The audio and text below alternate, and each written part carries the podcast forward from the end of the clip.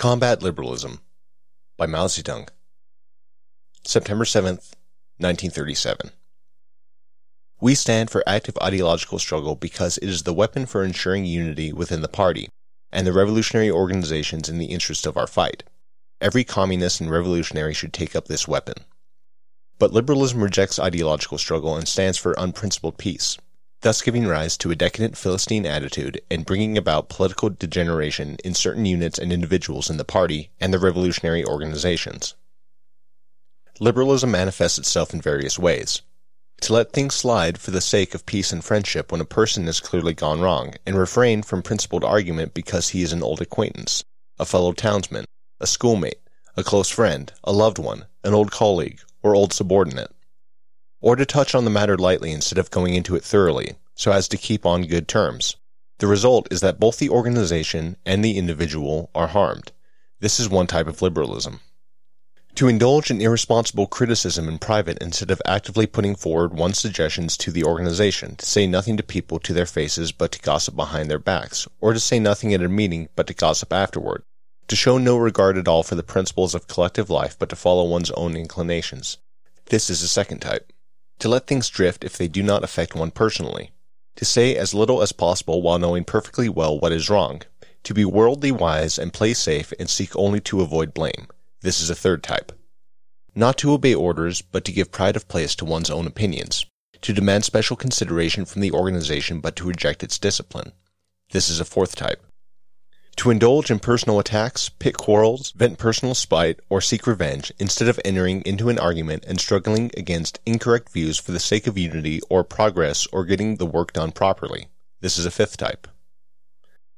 To hear incorrect views without rebutting them, and even to hear counter revolutionary remarks without reporting them, but instead to take them calmly as if nothing had happened. This is a sixth type to be among the masses and fail to conduct propaganda and agitation or speak at meetings or conduct investigations and inquiries among them, and instead to be indifferent to them and show no concern for their well-being, forgetting that one is a communist and behaving as if one were an ordinary non-communist.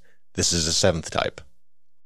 To see someone harming the interests of the masses and yet not feel indignant, or dissuade or stop him or reason with him, but to allow him to continue. This is an eighth type to work half-heartedly without a definite plan or direction, to work perfunctorily and muddle along. So long as one remains a monk, one goes on tolling the bell. This is the ninth type. To regard oneself as having rendered great service to the revolution, to pride oneself on being a veteran, or to disdain minor assignments while being quite unequal to major tasks, to be slipshod in work and slack in study. This is the tenth type. To be aware of one's own mistakes and yet make no attempt to correct them, taking a liberal attitude toward oneself. This is an 11th type. We could name more, but these 11 are the principal types. They are all manifestations of liberalism. Liberalism is extremely harmful in a revolutionary collective. It is a corrosive which eats away unity, undermines cohesion, causes apathy, and creates dissension. It robs the revolutionary ranks of compact organization and strict discipline, prevents policies from being carried through, and alienates the party organizations from the masses which the party leads. It is an extremely bad tendency. Liberalism stems from petty bourgeois selfishness. It places personal interests first and the interests of the revolution second, and this gives rise to ideological, political, and organizational liberalism. People who are liberals look upon the principles of Marxism as abstract dogma. They approve of Marxism, but they are not prepared to practice it or practice it in full. They are not prepared to replace their liberalism by Marxism. These people have their Marxism, but they have their liberalism as well. They talk Marxism, but practice liberalism. They apply Marxism to others, but liberalism to themselves. They keep both kinds of goods in stock and they find a use for each. This is how the minds of certain people work. Liberalism is a manifestation of opportunism and conflicts fundamentally with Marxism. It is negative and objectively has the effects of helping the enemy.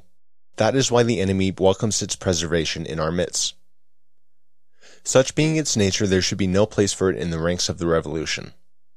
We must use Marxism, which is positive in spirit, to overcome liberalism, which is negative. A communist should have the largeness of mind, and he should be staunch and active, looking upon the interests of the revolution as his very life, and subordinating his personal interests to those of the revolution. Always and everywhere he should adhere to principle and wage a tireless struggle against all incorrect ideas and actions, so as to consolidate the collective life of the party and strengthen the ties between the party and the masses. He should be more concerned about the party and the masses than about any private person, and more concerned about others than about himself. Only thus can he be considered a communist.